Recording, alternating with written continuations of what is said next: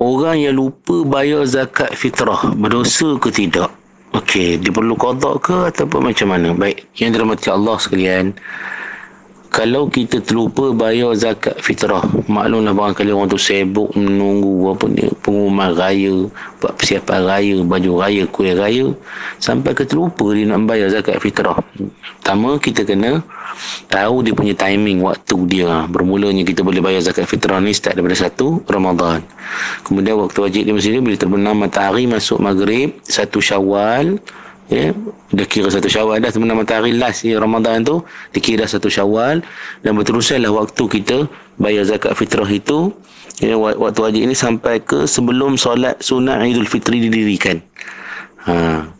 Itu maknanya kita bayar zakat fitrah kita dalam tempoh itu start pada satu Ramadan sampailah ke sebelum solat sunat Idul Fitri Adapun kalau diteringat lepas solat sunat Idul Fitri, diteringat dia tak bayar zakat lagi, maka dia kena bayar juga zakat. Itu dikira hukumnya makruh dah.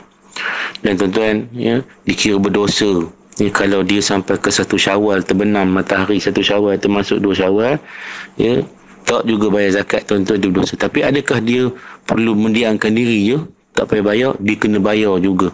Itu dikira oleh ulama sebagai qada ya macam orang ni mereka kiaskan seperti orang yang tinggal solat menama an salatihi falisalliha illa zakaraha. Dan Nabi beritahu bila siapa yang tertidur daripada apa menunaikan solat dia tertidur tinggal waktu solat tu maka hendaklah dia solat ketika dia ingat. Ha, mana selepas hari itu dia bangun teringat tak solat lagi ya maka dia kena solat walaupun dah terlepas daripada waktunya jadi tuan-tuan mati Allah sekalian walaupun telah melepasi satu syawal ya terbenam matahari syawal masuk dua syawal dia kena juga bayar itu dikira sebagai qada dan bertaubatlah dia sebab dikira berdosa meninggalkan benda yang wajib tadi.